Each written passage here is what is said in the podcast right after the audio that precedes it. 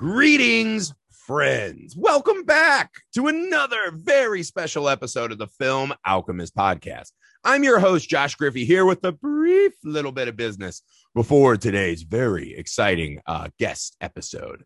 All right, guys, it's happened. It's official now. The Film Alchemist is on Patreon.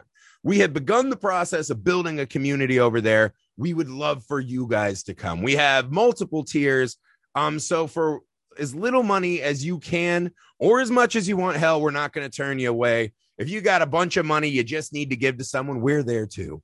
Um, but whatever you feel comfortable donating, we would love to have you guys join us over there. We're going to have so much fun stuff to help build this community. Also, you can hand select episodes that you want us to cover. Um, you can take more ownership of the content over there. And me and Alex are going to bust our asses to make sure that every dollar that you spend over there is well worth it. Um, so we have tons of fun stuff over there. It's gonna be a great time. So you can find our Patreon. We're Film Alchemist. It's also on all of our social accounts. You can find the link there to come join us. We appreciate so much what you guys do for us. Um, we cannot wait to take it to the next level. If you could take a second right now and also leave us a rating and review of five star, a couple sentences about why you like us, that's a great way for us to fight the algorithmic overlords. Get that boulder off the arms and ascend you know, on the floodwaters to the uh the podcast promised land, as it were. You can also subscribe to our YouTube channel, Film Alchemist. You can email the show, filmalchemistpod at gmail.com. You can find us on all the social media you're on. These are all great ways to get a hold of us and let us know the movies you want us to cover, be they new, old, themes, guest, host, whatever. If you want to hear about it, let us know, guys. I promise, even if I haven't been able to get back to you or we haven't been able to record the episode, I promise I have it on my master list. Or again, go to Patreon, force our hands. That's the easiest way to guarantee you get your episode now. All right, guys, that's enough business. Today, I'm so excited to discuss 127 Hours, starring James Franco, directed by Danny Boyle. Now, this film was selected by our new friend, Lucy Buglas. She is a tomato meter approved critic She's a writer. You can find her writings at lucygoestohollywood.com. And now she's even a podcaster. Uh, she has a podcast called TV Time, which is delightful. I'll have all the information in the show notes and details. So make sure you find Lucy, show her some love, uh, follow her. You're going to want to. So I've been a fan of her for a while. So I asked if she'd come on the pod, and she selected this movie that I remember being very heavy and oppressive. And I don't know if it was just good company or I saw something new in the film that I hadn't seen before, but it's actually a much more optimistic movie than I remember. Don't get me wrong, it is crushingly brutal at times. Um, but you know, I think again, having Lucy along stuck in the canyon with me, she was so much more than we expected. She is charm personified. Her insights into the film, her passion for this film were really um, fun to get a dive into. But again, she was just charming. I can't I can't say enough good things about Lucy and we can't thank her enough for fitting us into uh, her busy schedule and coming to talk about this absolutely awesome movie. So without further ado, 127 hours with our new friend Lucy Buglas. Enjoy.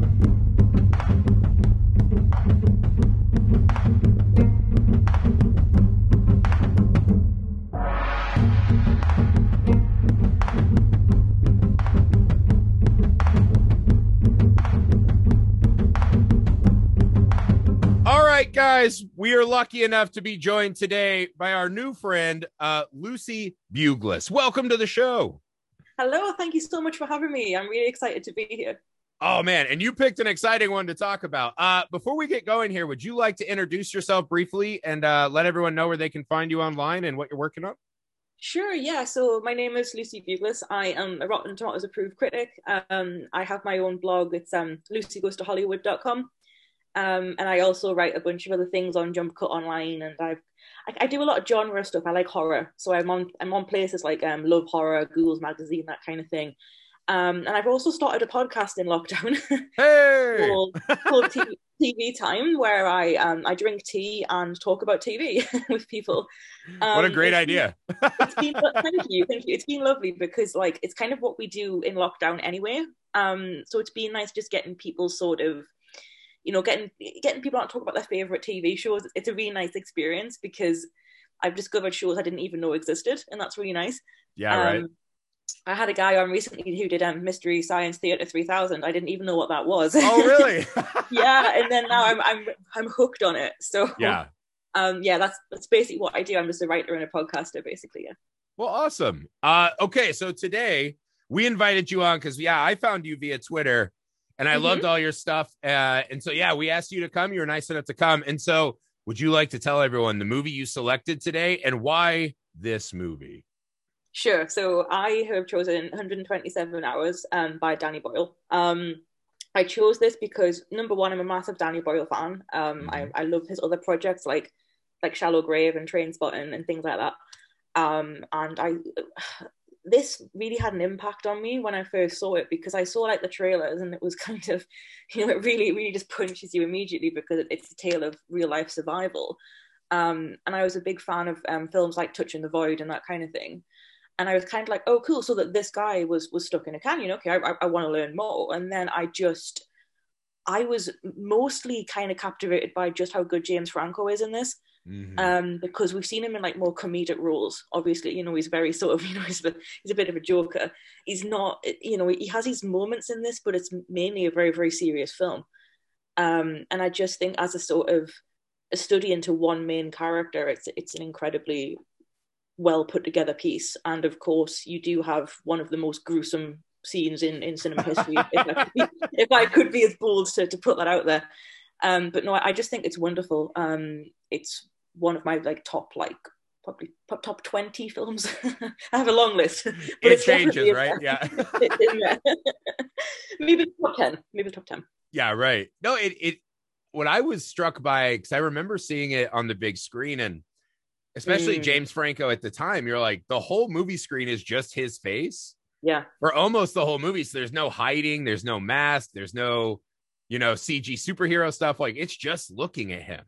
Mm-hmm. And I remember say, thinking the same thing. I couldn't believe that he was not only carrying it, but excelling. I thought he was really great in this. Mm-hmm. Um, I think what struck me rewatching it was I had the same experience of you. I'm, I'm a massive horror movie guy, right? So that's mostly what I watch all day in this one, I almost had to turn it off or like just zoom through because it's it's as gnarly and horrifying as anything I watch ever. Hmm. And it's that it's that tendon. It's the tendon and the static sound effect. Yeah. It feels like you're chewing on tin foil or some you know, it's like ripples through my whole body. I was telling you, my children came running down because I was like, ah, ah, ah, and they thought I like had an accident, but I was just screaming. But what stru- stunned me today was that I remember that part of it. I mm. didn't real I I had somewhat forgotten the mechanics of how this works. Because just as a, an idea for a movie, this is a pretty hard uphill slog, right? They, mm. I think it's about 23 to 25 minutes in. Our one character that we're going to have the rest of the movie is stuck in place and cannot yeah. move. So how do you keep that engaging and interesting and and keep us paying attention, especially on a second viewing? Um, what do you think about the way that Danny Boyle navigates the the one man stuck under a rock problem. I think it's honestly, I think he did it very, very well. I think the the big highlight for me is when he kind of does that sort of mock talk show thing, when he's yeah. kind of like, um, "This is Aron Ralston from like Loserville Canyon or whatever he says," um, and and it is kind of like it's very comedic up until the point when he goes, "You didn't tell anybody where you were going," and then he just goes, "Oops," yeah. And it's kind of like it's this blend of like humor and like the realization of just how screwed this guy is. Do you know what I mean? Like he spends. I, have actually read the, the, the memoir by Aron Ralston, which is a really good book. I really recommend it. It's called what a title, right? Yeah. between a rock and a hard place. What, what, I mean, you had to, right? you had to. so funny. I love that. Um. So yeah, I think I think I, I love. It's like because you know he spends most of the, the, the, when he's first down there just trying to move this this bloody thing. Um. And it's kind of like you can't. Yeah. and you know, I think I read somewhere that after like I think it's 24 hours or something, your circulation would just be completely screwed anyway. So yeah. you probably have to amputate by this point. Um, so I think he realizes just how much danger he's in, and I think Danny Boyle kind of presents this guy's turmoil in a very, very effective way. Like, like you're kind of you're, you're in this slot canyon with him the whole time. Um, we have a few flashbacks and we have a few like sort of moments when he reminisces about things, but it's predominantly him in the canyon.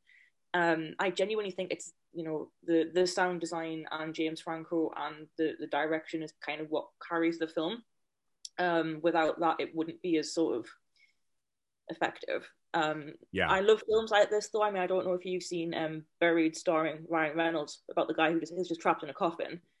That one I- I, absolutely refuse to watch. Uh, I am massively claustrophobic, and Oh, uh, like my wife loves. Kill Bill, and that's always a like, I'll be back in like five minutes. Like I cannot do that. Serpent and the Rainbow has one of those too that terrifies me. Yeah. So, okay, you don't like that then because it's like literally like an hour and a half with Ryan Reynolds in a coffin. So Yeah. Well, I remember the worst one I ever had with that was The Descent, oh, where yeah. uh, it's just like these very small, petite women spelunking. And I was like losing my mind. And Amy, my wife, was like, "It's fine. It's a movie." I'm like, "They're so skinny." I was like, "I would die." Like, you know, I couldn't, I Yeah, could not escape. I that's one of those rare movies where you're like, when the murder monsters happen, you're like, "Oh, thank God." Like the Yeah, other I- stuff is just, I and that's what. Oh Mhm. man. I think the movie does a, a great job of that though, because I think you hit it really well with Danny Boyle. What he does is it's kind of a twofold attack, which is for being a movie about a guy stuck under a rock, the camera is moving constantly. Yeah. Right. So it's a lot of edits. So because I was I was kind of struck by the start of the movie is constantly James Franco running, right? We start with this montage of like our fast-paced lives. Mhm. And even when he meets the girls, bye, and he runs away like a cartoon character. You know, he explodes out of his truck and on the bike. He's always moving at full speed. And when he's stuck, there's this really weird, like, mu minute or two where we're just frozen. And it, the gravity of it is kind of settling in on him. But then after that, we go back to these close ups where we're just cutting and cutting and cutting. And he mixes that with this kind of theater of the mind to where it still has this real, it's, it's, I was amazed at how fast paced he manages to make this movie. Mhm. Yeah, I agree. And there's a lot of, like I say, sort of hallucination scenes. Like there's one where he hallucinates at the canyon floods, and Oh, that yeah. somehow saves him. Um, and there's things like that, you know. And it's kind of, you know, at, at this point, the man's delirious, though. When you think about Mhm. it, you know, like he's ran out of resources. He's drinking his own urine. He's not. He's malnourished. Yeah. you know his his mind's going to strange places and i think it's you know i think we we kind of witness this man's horrible decline in sanity until he has to make that horrible decision to to cut his arm off and i think what, what, i thought was interesting about that particular scene was not only is the amputation scene brutal it's the breaking of the bone that's also brutal because and that noise it's so loud oh god No, but the sound design, you're right. Cause I remember in the theater, it's like echoing and it, it Yeah. was so devastating to watch. Uh, God, yeah. See, I'm Yeah. getting sweats again thinking about it. But I think, I think that's the, cause I don't know. I'm sure everyone who watched this movie, you ask yourself, like, do I have that in me? And I told my wife, I was like, no. I was like, if anything, I would take that knife and just jab it into my neck and be done. Like, I- I mean, that's how I feel personally. Cause like just watching him, and I had Mhm. forgotten too. So not only does he saw his arm off, and it's insane, yeah. but there's never that euphoric moment, right? Because the movie is so affecting, and it feels like you're being crushed under the movie as well, right? When Mm. he pulls his arm free, I was expecting a moment of euphoric release, like, ah, finally, right? you know, like an itch of the scratch kind of thing. That wasn't it at all. I forgot he then had to climb down another cliff.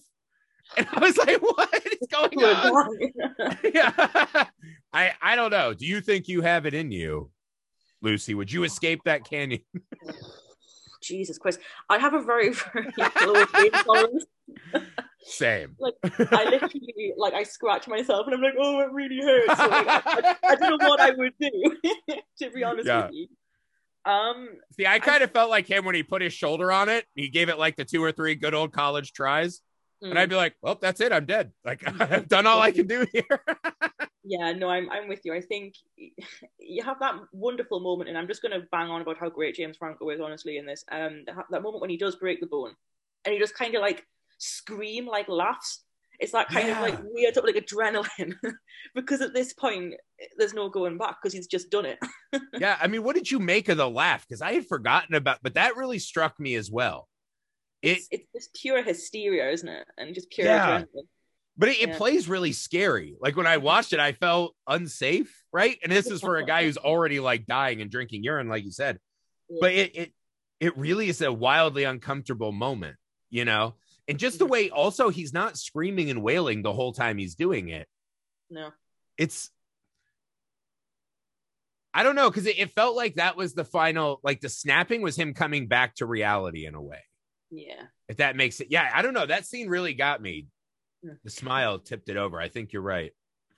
Yeah, it's it's just it kind of presents this guy as like sort of real will to live, um, and he realizes that he's got a lot to live for, despite because he, you know, it's kind of it's one of those films that kind of presents a lot like a, a moral kind of you know reflection on like how he's behaved and yeah. you know he hasn't you know kept kept in touch with his family and he hasn't let people know where he's going and you know it kind of it's all he sees it as some sort of like learning curve and some sort of like karma almost you know that, that he's in that situation i think he says something in the film along the lines of this boulder's been waiting for me my whole life or something yeah um, i love that part that weird moment of yeah like of like self-reflection um and it's really really poignant um, and you also have that brilliant moment at the very beginning of the film where you see him rummaging in the cupboard and he forgets his Swiss Army knife, which would have been much easier than the knife he did actually end up with, the, the crappy like multi-tool one. Yeah.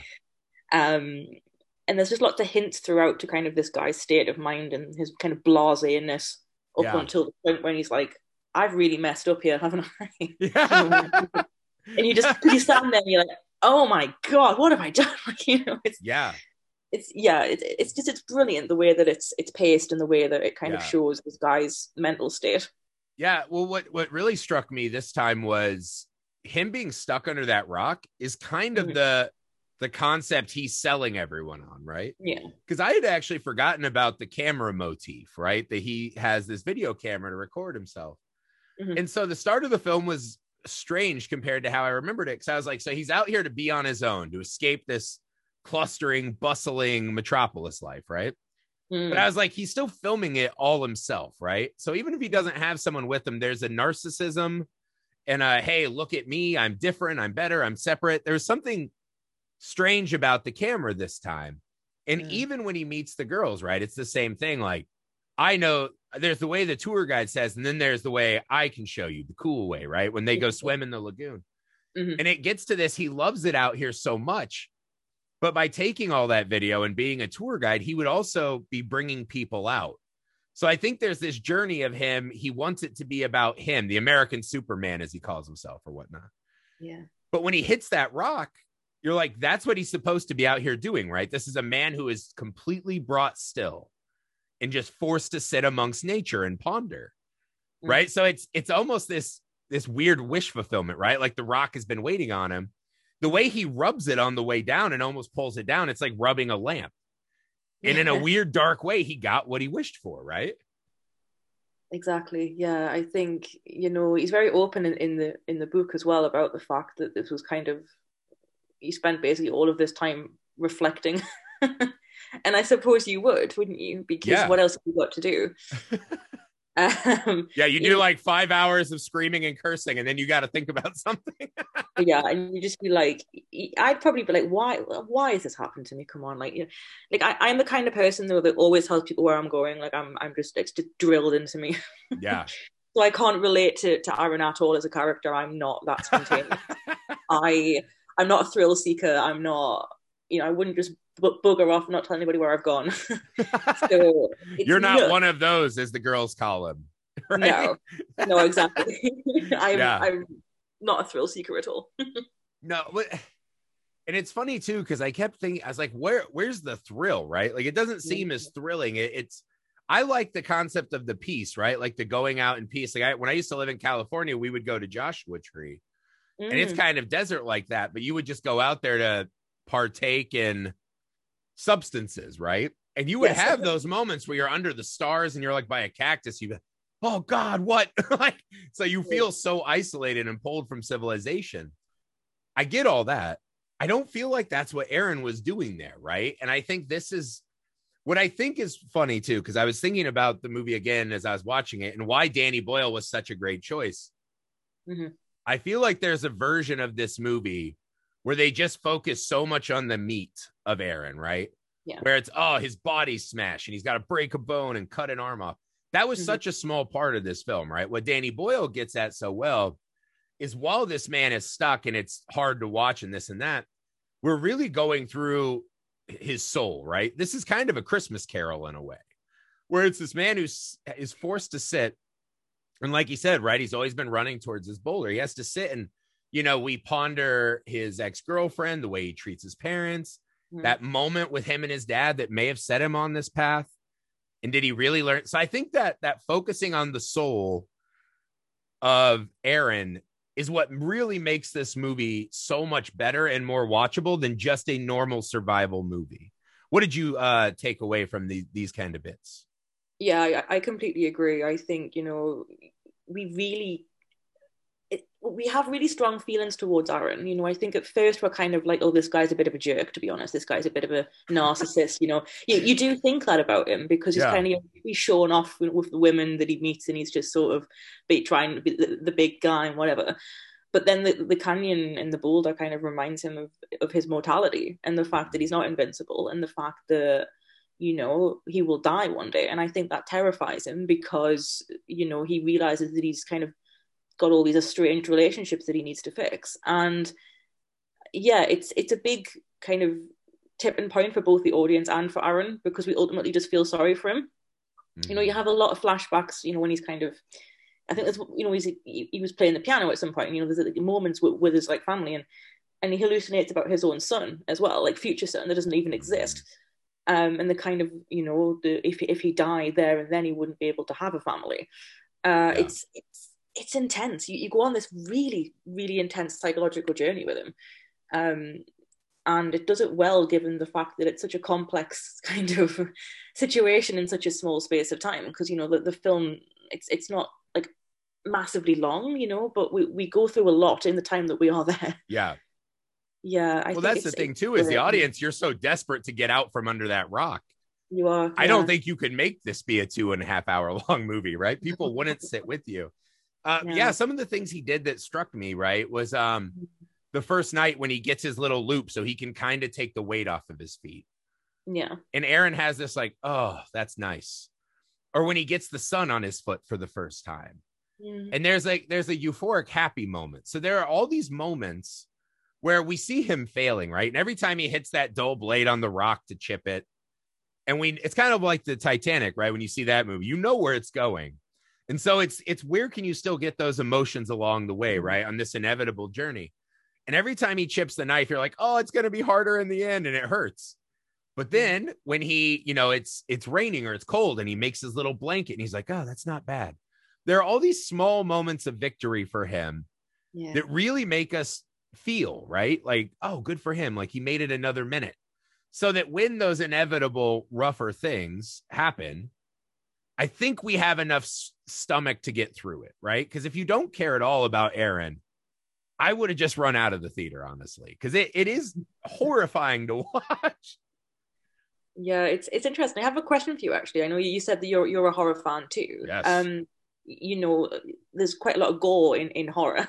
Mm-hmm. Do you think in this particular instance it was it bothered you more because it really happened?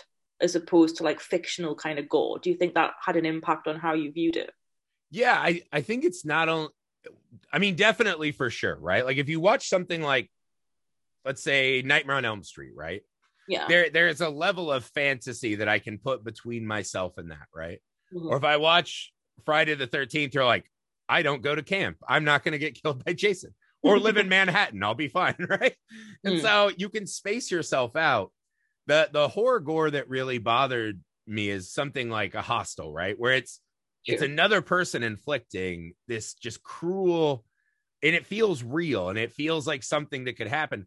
This one's extra scary because it feels like nature is taking back from him. Yeah. Right? Like and it, and the fact that he has to do it to himself, which then makes us the audience say, could I do that? Would I want to race back to my children? Or would I say, hey, this is too hard. Daddy's out. You know, so it's not only the pain, but it's all the subconscious questions mm-hmm. you have to ask. Like right before he falls, there are these great close ups, right? As he's running through that tight canyon where he's dragging that arm along the the smooth rocks of the canyon. Mm-hmm. And it's another, like you said, of the Swiss Army. It's this foreshadowing of he has this kind of intimate relationship. He feels like the master of this place.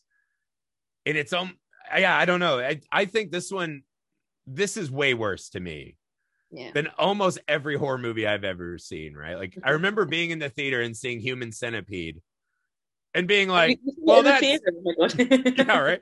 I was just like, this will be a great thing for me and my wife to do. And it was not. Yeah. But but you're just you see that and you leave the theater and you're like, well, that's it. That's gotta be the bar, right? Like it's not gonna be weirder or worse than that. Mm. And something like this comes along in a non-horror movie and it just it it flattens you, Mhm. you know. And I think again, I go back to it's that it's that goddamn sound effect. It's that staticky sound effect with the tendon that and he does it like four times. I remembered it once. It's like four times. And I, Oh, I I'm- oh that part absolutely just made me want to like jump out of my room it's, it's like the um the video game operation, isn't it? You know, when you hit the side thing, it, it screeches at you, that It's- little it's like bastard that. yeah and you're like, fuck, like yeah, and it's like even when he just prods it, and then he kind of winces, even that gets me, and I'm like, oh, and then when he actually rips it out, I'm like, oh god, it's just, it's bad. oh. you think someone someone did this? oh yeah I, i'd forgotten the scene where Mhm. he tries to cut his arm off before where he Mhm. starts playing with the tourniquet and he's just letting us know the knife's not sharp enough Yeah, just dragging it across his skin and i Mm. think that's the thing i was impressed with right because this was the second time i'd seen it now and so i just kept wondering in my head like this can't work a second time right once you've Mhm. been through it this movie cannot possibly work and it does because I, I think it's those foreshadowing moments Sure. right? Where the, the way that he pulls us up and yanks us down emotionally will always work for me. Like here's a moment i had forgotten that fucking floored me. Mm. i forgot when he was about to jerk off. Oh yeah, i had absolutely i was i was like screaming at my teeth what are you doing? You're like i guess it's understandable. You've been through a lot yeah it's like you can't lose fluids. What are you doing? This is creep you know what i mean? Like it's just this insane heads and i think that's what it does. You're always in this Mhm. fucking mad headspace. You cannot ever get your feet on the ground. Yeah, and I think it's it's it's funny that you mentioned that particular scene because as, as, as funny as it is, and it's kind of played for like laughs a little bit. Like it kind of it kind of shows you just you know like it, it was such a humiliating moment for him, and we kind of see him in his most like tragic moments when he can't even do that yeah it- without it risking his life. And it's just you you know all these decisions that he makes, and you know drinking his own urine and stuff. It's just it's just so uncomfortable for us as, as viewers to watch because you're like oh you know but it's it's, it's an, it was a necessity for him yeah um and yeah it's just all these little details and all the things that he tries to do it's i'm happy that they were included because it kind of shows how human he is Mhm. Um despite the fact that he comes off as a bit of a prick yeah and that's that's the tightrope you have to walk right is even if he seems like a prick we have to be really rooted with him so Sure. that we can suffer that you know two to three minutes of the movie like Mhm. one of the scenes that I I was really struck by how much it meant to me was when he's filming himself, and I think it's the first time he's starting to realize like, oh shit, like I'm probably not getting out of here. Mhm. Is when he flips the viewfinder away, and he's like, it's freaking me out to see myself. Because it's right at that pivot point of the movie where now he's not like taking pictures like, hey, I'm cool guy out. You know, Mm. where are you? That rise and grind shit that I hate, right? When people hashtag rise and grind, it's like, shut up. Let me Yeah. sleep. Leave me alone. right? They're just like braggadocious about it. Now Yeah. he's not doing that. He's stuck and he's scared and he sees fear and human on his face. He's not this American superhero anymore. Mhm. And he turns the camera because he still wants to record and say something and have a connection, but he can't stand to see his true self.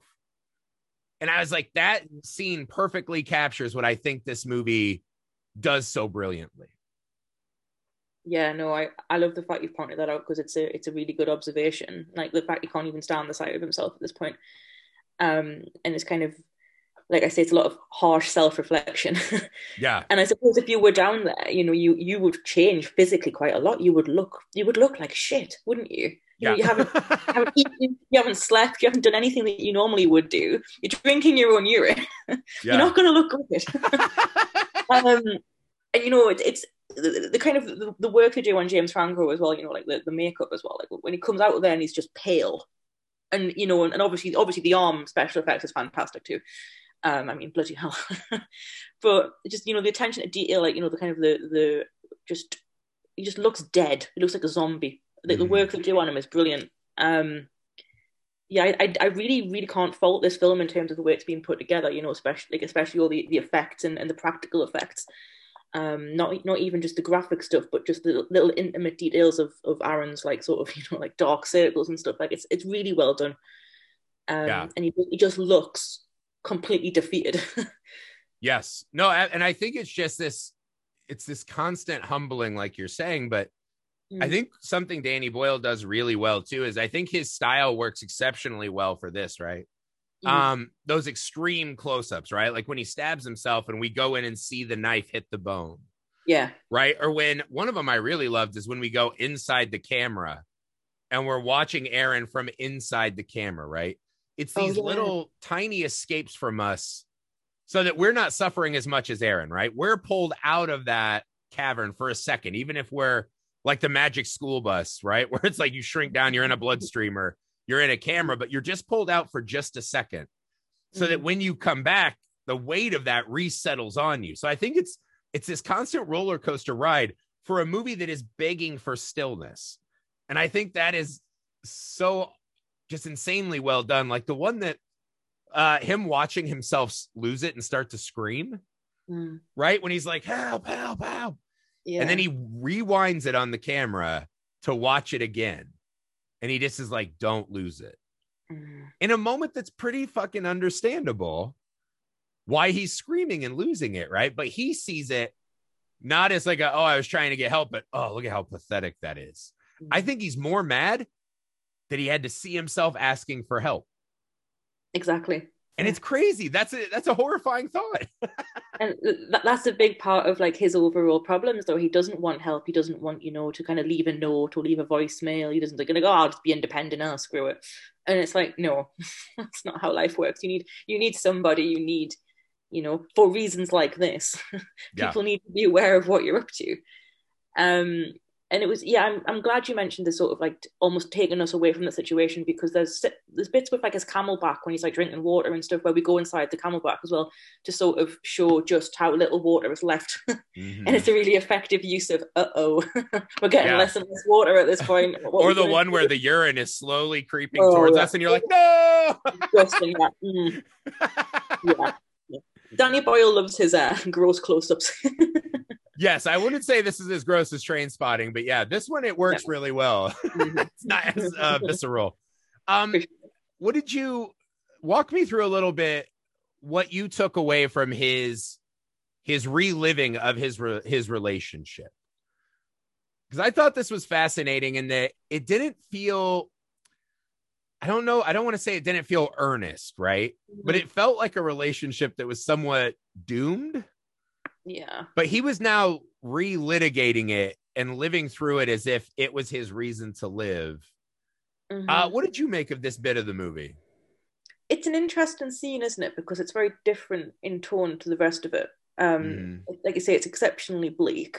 Yeah. Um, I don't know, like, you know, I, I don't really like to criticize just for the sake of it, but I'm not sure if I would have put that in, like, if it was my film. Yeah.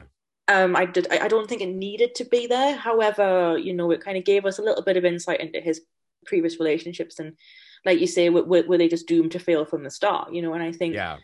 Aron, Aron clearly has a lot of issues going on, um, unaddressed issues, and you know, his kind of need to just be independent and not rely on others, and his his difficulty kind of showing any sort of of real empathy or or whatever is is quite evident. Um, it, it, it's it's an all right scene. Um, I just like I say, I don't know if I would have put it in to that extent because yeah. it, it feels quite jarring actually when you think about it because it's so different.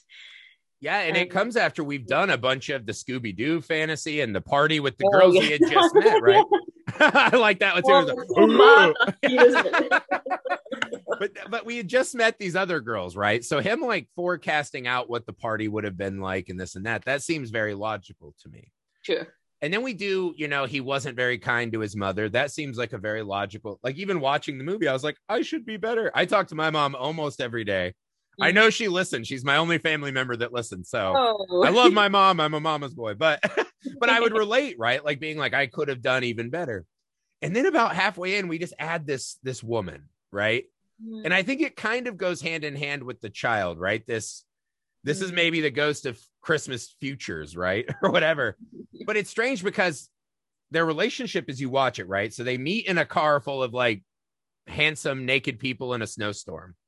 And he's like, This is what a relationship will always be, right? That's what I took. Maybe it's like the old married guy talking. You're like, I remember that. It's not always that day. But the scene she talks to him where she's like, How can I get in there? What's the combination? Mm, I thought that was a really important telling moment, right? Sure. Is that even when Aron has someone or someone wants to be with him, he can't let anyone close. And then the devastating scene in the, the basketball game, right? The Utah Jazz, Mm, uh, where even in this crowd of all these fucking people, right? They're just sitting there miserable. And all he wants to do is not be with her. He wants to be alone. And when she leaves, she even says that, right? You're going to be lonely, Aron. Yeah. And I always love moments like that. Like Highlander has my favorite movie, Highlander, right? Where it swoops in and he's at the wrestling arena. Mm-hmm. but I, I love the movies that capture that even in a really emotional crowd, right? When you're in a big sporting event, it can kind of take on this like blob organism thing. Yeah. That Sure. even in that, you just see that one person who's outside of that and has no interest for that and can be lonely in a crowd. I I thought that was a really cool scene. I'm with you. I don't know if it was the most pointed way to Mm. get this through about Aron, but it does culminate in the he runs up to her apartment after the rainstorm dream, I believe, right? Yeah.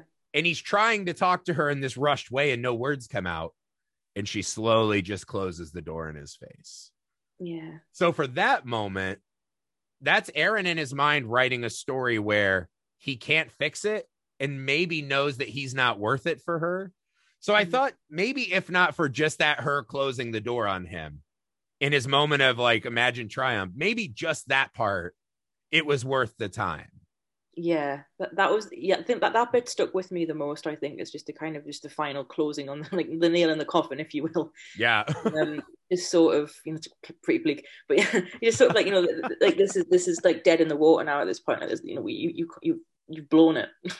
yeah. Um, and I, I you know, I, I I'm in two minds about this kind of scene actually because you know he does go through a lot of sort of thoughts and, and you would you know your, your your thoughts race on a regular day when you're just going about your business. So like if you've got nothing else to do then like you're going to be thinking about everything.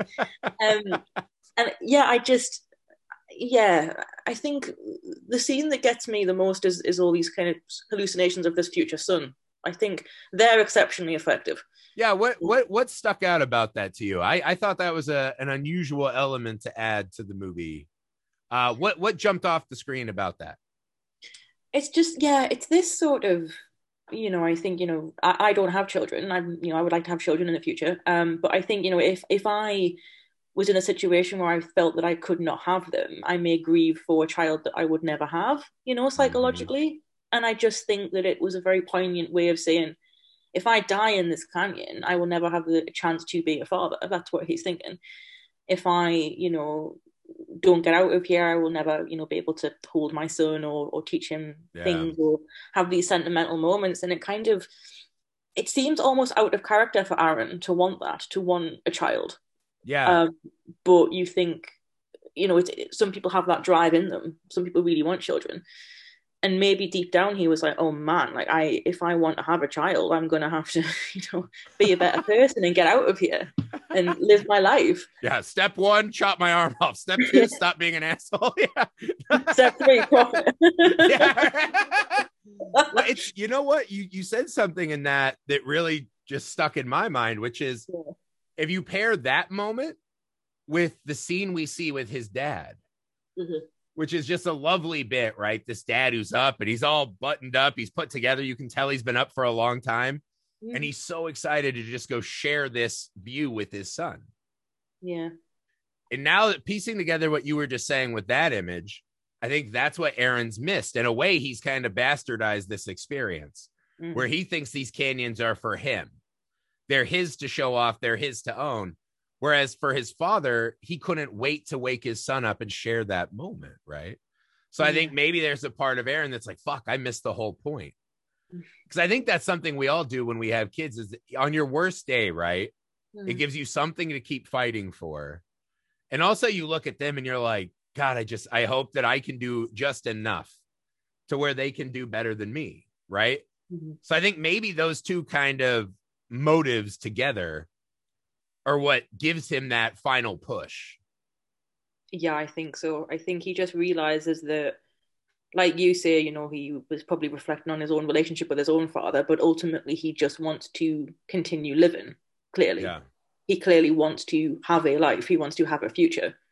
Um, and a, a son may or not may or may not be in it. And funnily enough, he does go on in the future to have a son, um, Yeah. which which spooks me to be honest. I find that very scary. I'm like, oh, okay, the prophecy.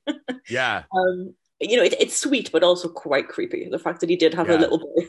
I think we all do that though as parents when you start think because you see those like blurry, you know, I forget what they're called now, the where they put the gel on the tummy and you see them. Oh god, I can't believe it. Ultrasounds. Ultrasounds, yeah. And you're like, oh my god, all I think about is horror movies, right? When I see ultrasounds. Oh And so you're God. like, they're like these little black dot mutant things, right? And they're inside of my wife. And so you do start having these dreams about like, what the hell is that kid gonna look like? What's he gonna do? so hopefully Aron's kid was not a mutant, but um there's something else I just thought of. God, see what you're saying is tricking all the or ticking all these boxes with me now. Hmm. Right at the end when he was recording the the farewells, right? He says, uh, you know, to my parents, we had some good times. And to my mom, I, I wish I would have answered all your calls. I love you. He doesn't say anything to his father in that bit. yeah. I was like, am I to glean that he just knows him and his dad are rock solid, or was there something? Maybe there was some falling out that sent him running off into the wild on his own. Yeah, that's never really answered, is it? Um, No, and I can't because it's been a it's been a long time since I read the book, so I really I don't know if that's mentioned in there at all. Yeah, Um, but there seems to be a lot of focus on his mum. Like you know, we see like in the very beginning of the film, like all these voicemails that he's just not replying to, and all these, Yeah. you know, and it's it's sad, isn't it? Well, especially that voicemail because at the start of the movie, you're like, yeah, good for you. Like, run out of there. Don't be a part. Because Danny Boyle does the three separate screens, right? Of like fast paced life. You're like, yeah, get out of the city, live your own self. And so the running away from the answering machine, it's like, yeah, don't let the real world encroach on your good time. By this point in the movie, you look back and you're like, God, I bet I would give anything to be answering that phone, right? Mhm. It's a really beautiful just what if that kind of wafts through the rest of the movie. literally yeah, Yeah. it's um it, it's kind of it's what kind of proves that aron is such a complicated character too right because like you say part of you is like yeah aron live your life and part of you is like aron just just talk to your family for god's sake Yeah, Like, fucking talk to your mom, Aron. well, I think what's really cool too is that Aron seems like the least complicated character, right? He seems like this completely easy to read, you know, guy who is all about himself, whatever. I think Mhm. what the movie shows us by the end is that even a character that seems completely readable and two dimensional at the start has these depths in them that we all do. If we can sit quietly enough and we're, I guess it's brave enough to go that deep. I guess he doesn't have a choice per se. But how Mhm. many of us really ever stop in our day and are like, I'm going to really examine my bullshit and see if I'm, you know, being honest and doing better. And I, I think Aron becomes this more uh nuanced character by the end that I, I would not have imagined at the start of the film. no no i agree i think it's it was almost like a sort of this boulder needed to slow him down because he Mhm. was running at 100 miles an hour constantly like just not not stepping to kind of even smell the flowers just right 100% just run run run um yeah and i think you know like you say outside of therapy we tend to not reflect on these things at all because our lives are so busy um and, and that boulder was almost like set therapy for Aron, but like more like self-reflection. Yeah. And uh, yeah, it's it's an intense film, and it really kind of it packs a lot in. Like I said, like it really deep dives into this man to the point where you almost feel like you shouldn't be there. Like you kind of feel like you're kind of intruding on this man's sort of. Yes. You know, it's very uncomfortable. there is a, a very creepy voyeuristic yeah. thing because also it's it's one of those films where because he says it at one point. He's like, if I had this and this and this and eight burly men. And so as a viewer, you're like, God, if, if I was there, I bet I could help. Yeah. And so there, there's a helplessness that's built into us, which makes us feel where I don't know. Uh, here in the Midwest of America, yeah, we all have this uh like kindness complex where our biggest fear is that someone will tell our neighbors or our parents that we're rude. So everyone has this, I don't want to say it's false, but we have this performative kindness and manners, right?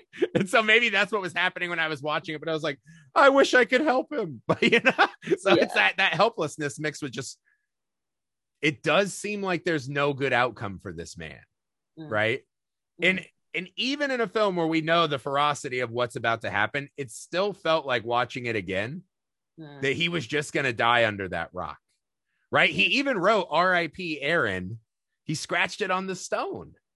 And so a part of me is like, oh, maybe in this viewing he dies. Maybe I remembered this wrong, right?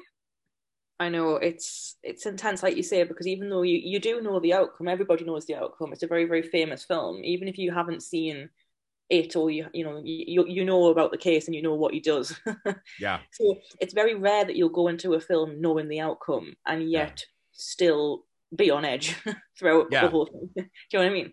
Like you Yeah. like, And it, it's funny too, because most films we probably can forecast, Sure. but it feels like there's some wiggle room. This movie, there's only two answers, right? Yeah. Either he dies under that rock or he gets out, right?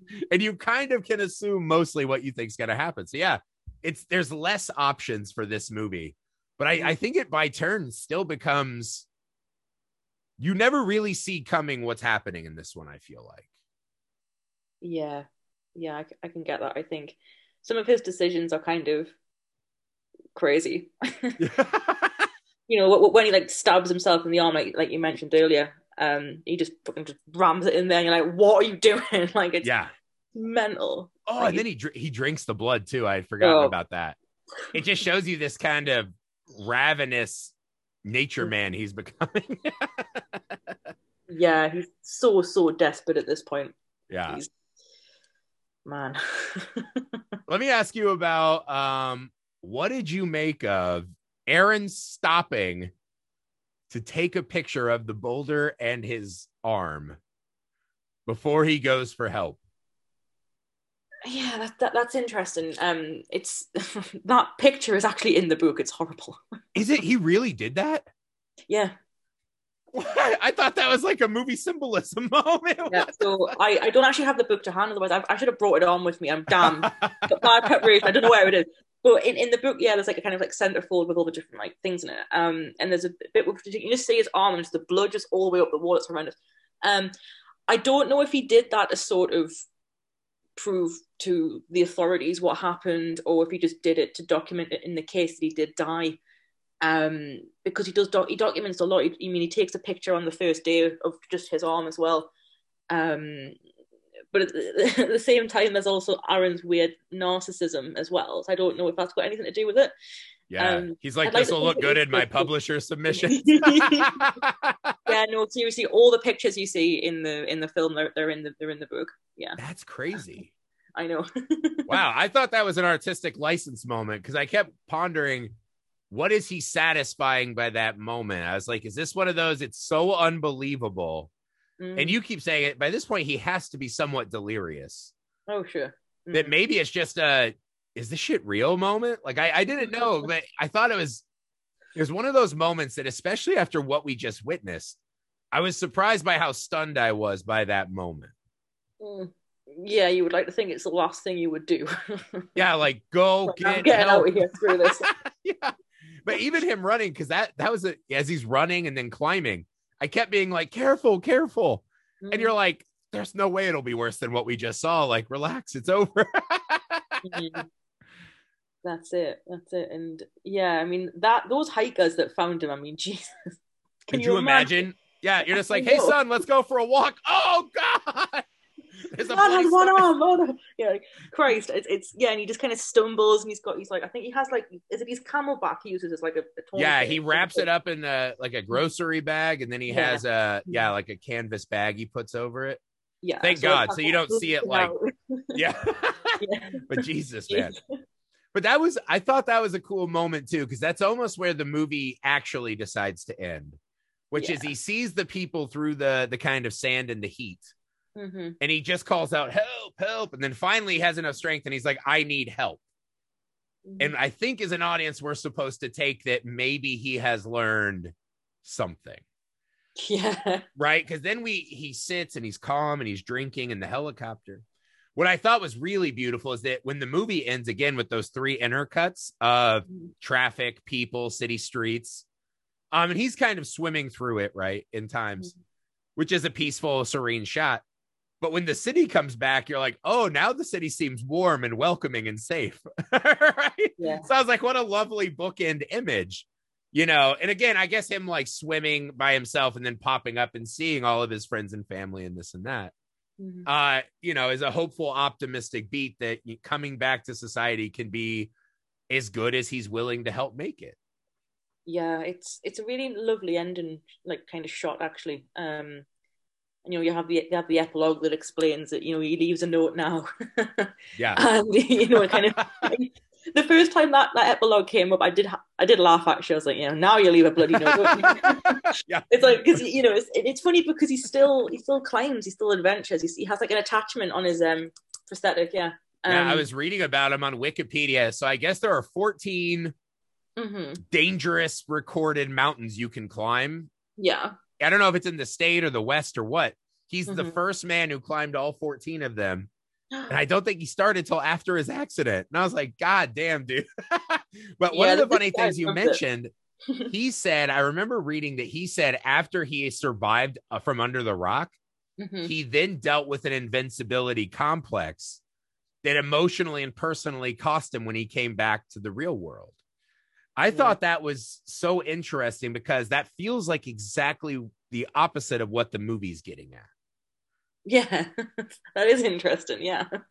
Um, I don't know much about the the man personally. I mean, I've seen a few interviews and stuff. I know he does motivational like speeches and stuff, Mm. but I can imagine it's it's quite the traumatic event, and people may respond in different ways. He might just respond in pure pure denial and just I'm going back out there, screw it. Yeah. Whereas some people would never never go adventuring ever again Yeah. because they're terrified of it. Um, Yeah. It's funny too because it, it leads you to wonder not that he wanted this to happen, mhm. but I was like, did this incident lead him to the life he wanted? Because I think in the movie he says he's an engineer, right? But this Yeah. is what he wants to do. Somehow, by surviving this, right, even though he kind of did things the wrong way, this is kind of what I think those outdoorsman thrill seeker types all secretly kind of wish for is their moment to prove that they can best nature. Right. Yeah. So it's almost I can see how maybe it would cause problems that he gets this perverse reward, Mhm. right? For I mean, he granted he loses his arm. It's not like an easily gotten treasure or whatever, but, but I don't I I I think that's what is lovely is that again because Danny Boyle focuses so much more on the inner parts of this man and not the meat. That even after the movie ends, you spend so much time pondering what it all means and why and relating it back to your own life, which I think is one of those brilliant things that only movies capture in a Mhm. really effective way, is how personalized it can get. Yeah, yeah, I, I completely agree. I think though, but by by the end of the film though, like he's you're just completely exhausted, really. And I think, Done. Absolutely done. and it's the same with like I, I know I, I briefly touched on touching the void. I don't know if you've seen that. I haven't. No, yeah. Um, do you know I'll what add it's it to about? my watch list. Do you know what it's about? I, I no, the one I remember is Alive. I think I'm thinking of Alive, where the airplane people have Oh yeah, yeah. Alive's good. So so touching the void, I'll just briefly kind of compare. Um, it was about two British um mountaineers who kind of went up to, like a mountain together with the you know they have like the harness thing that you know they they're attached to each other. Um, and at one point they kind of reach this part where it's like it's you know it's chaos and you know I think the, the weather's really bad or, or some, something had, had happened up there, and the guy at the bottom is unresponsive. So the guy assumes he's dead and cuts the rope and he falls and like smashes his leg and then he has to kind of like go down with this broken leg essentially and it's about these two guys and kind of how this affected their friendship yeah, a little bit. like, A little bit, yeah. bastard. Um, Um, it's, it's very very interesting. So I do recommend it. It was a, that was a really quick synopsis, but that's essentially what it is. Yeah. Um, and I just I love the fact that these kind of films can sort of show very very kind of emotionally charged moments Yeah. among all the pain and among all of the the obvious yeah. physical challenges that you face. Oh, absolutely. Well, I think that's why this is such a popular genre. I think the Mhm. thing 127 hours does better than some of its peers is that it's way it's much more vulnerable. I feel Yeah. like a lot of these survival movies, it's a very uh butch macho kind of thing, right? Mm. Like I'm tough enough. I'll keep taking another step. I'll hack this tree down. I'll, you know, whatever I have to do to survive, I will conquer nature. And this one is again just like a guy being sad he didn't return his mom's call. Yeah, I found I found that stuff much more emotionally engaging, right? Oh, Because the situation is obviously fantastic. In that anyone who finds himself in that position, it's it's one of those moments that it, it feels too absurd to be real. Mm. But that that extra little bit of heart and gravity that ties us to Aron, I think I think that's what this movie does better. I think obviously it went on to you know get nominated for a bunch of awards, and I, I would imagine that's kind of the the Danny Boyle effect and the separating factor from some of its peers. Yeah, yeah, definitely. I just think as a complete piece though, it's brilliant. Like I really enjoyed the the soundtrack as well. Um I think the soundtrack's really, really good. Like, you know, especially during the amputation scene. There's some that music as well. It's just Jesus Christ. Um both both the kind of the the score and the actual soundtrack itself are both very good. I mean, you have very ironic pieces such as Bill Withers' Lovely Day. That part, okay, now that part is exactly what I was saying when Yeah. Danny Boyle makes sure to give us these moments where Franco's kind of winning, for lack Yeah. of a better term. exactly. so that we're like, yay, right? Like you don't want to go to a soccer match, right? Mm. And your team's like, ah, shit, we're down two goals. We've only been playing five minutes. Why would I watch the rest of this, right? you want your team to be in the fight, and he makes sure to give us those small wins Mhm. that make us feel good. I forgot about that song because when that needle drop hit, I was like, what the fuck is happening right now? this guy's arm is bleeding out. but yeah. right yeah and it, it's just danny boyle does this so well you know i think you know Trainspotting soundtrack is iconic as well Yeah. um and you know you have in Trainspotting that scene where renton is has OD'd and you have um perfect day in the background he just does this but he- that's another one of those movies that's not a horror movie, but has one or two scenes where I Mhm. almost turn it off. Literally Because I, think, if I- that's if I the brilliance children, of I him. make them watch it to kind of educate them about drugs Yeah, right. Like, yeah. Well, my kids are just old enough now. They're testing, like, we want to run to our friend's house and they run by the street. And Oh, I yeah. told my wife, I'm like, I'm going to get a projector and just play Pet Sematary on the side of our house until they're so afraid of the road, they'll never leave our yard. oh, So I'm teaching oh, them through horror movies. Yeah. oh poor gage I know, right? Well, my mom, my mom would never admit this, but she showed us when we were little kids a trilogy of terror, right? okay yeah. And there's the scene where Karen Black's being attacked by a, a little Zulu fetish doll, right? He's like, "Ah, yeah, yeah, yeah," and he's trying to get her. Yeah. And it's kind of a kitschy, fun thing now, but scared the shit out of us when we were kids. And my mom, if we were being bad in the bathtub or she wanted us to stay in our room, would take a little butter knife and wiggle it under the door to scare us like that little doll. And now she's older. She's like, it was fun. You liked it. And I was like, no, we didn't. It was horrible. oh that, that is hilarious so see horror movie parents. Yeah. yeah, yeah, yeah. yeah. I, I mean, I think, yeah, because I, I adore Danny Boyle. Everything he does is just like, I remember just, I recently rewatched Slumdog with my wife and I was just Oh, weeping. yeah. Uh, he did Sunshine, right? That was Danny Boyle. Sunshine too. Yeah. phenomenal. I mean, I just I love everything he does. He's so good. And I think this really captures it's funny because I always think of him as the frenetic, high energy director, Yeah. and this does not feel like a thing that he could accomplish. And I think it was one of those movies where he showed that his mastery of the craft can ascend. He doesn't need the drugs and the dancing and all that stuff. Mm. He can just sit you down anywhere and give you that same vibe.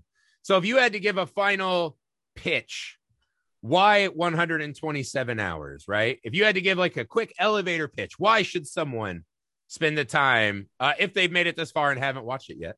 why Oh, we ruined 127? everything for you. Is that right?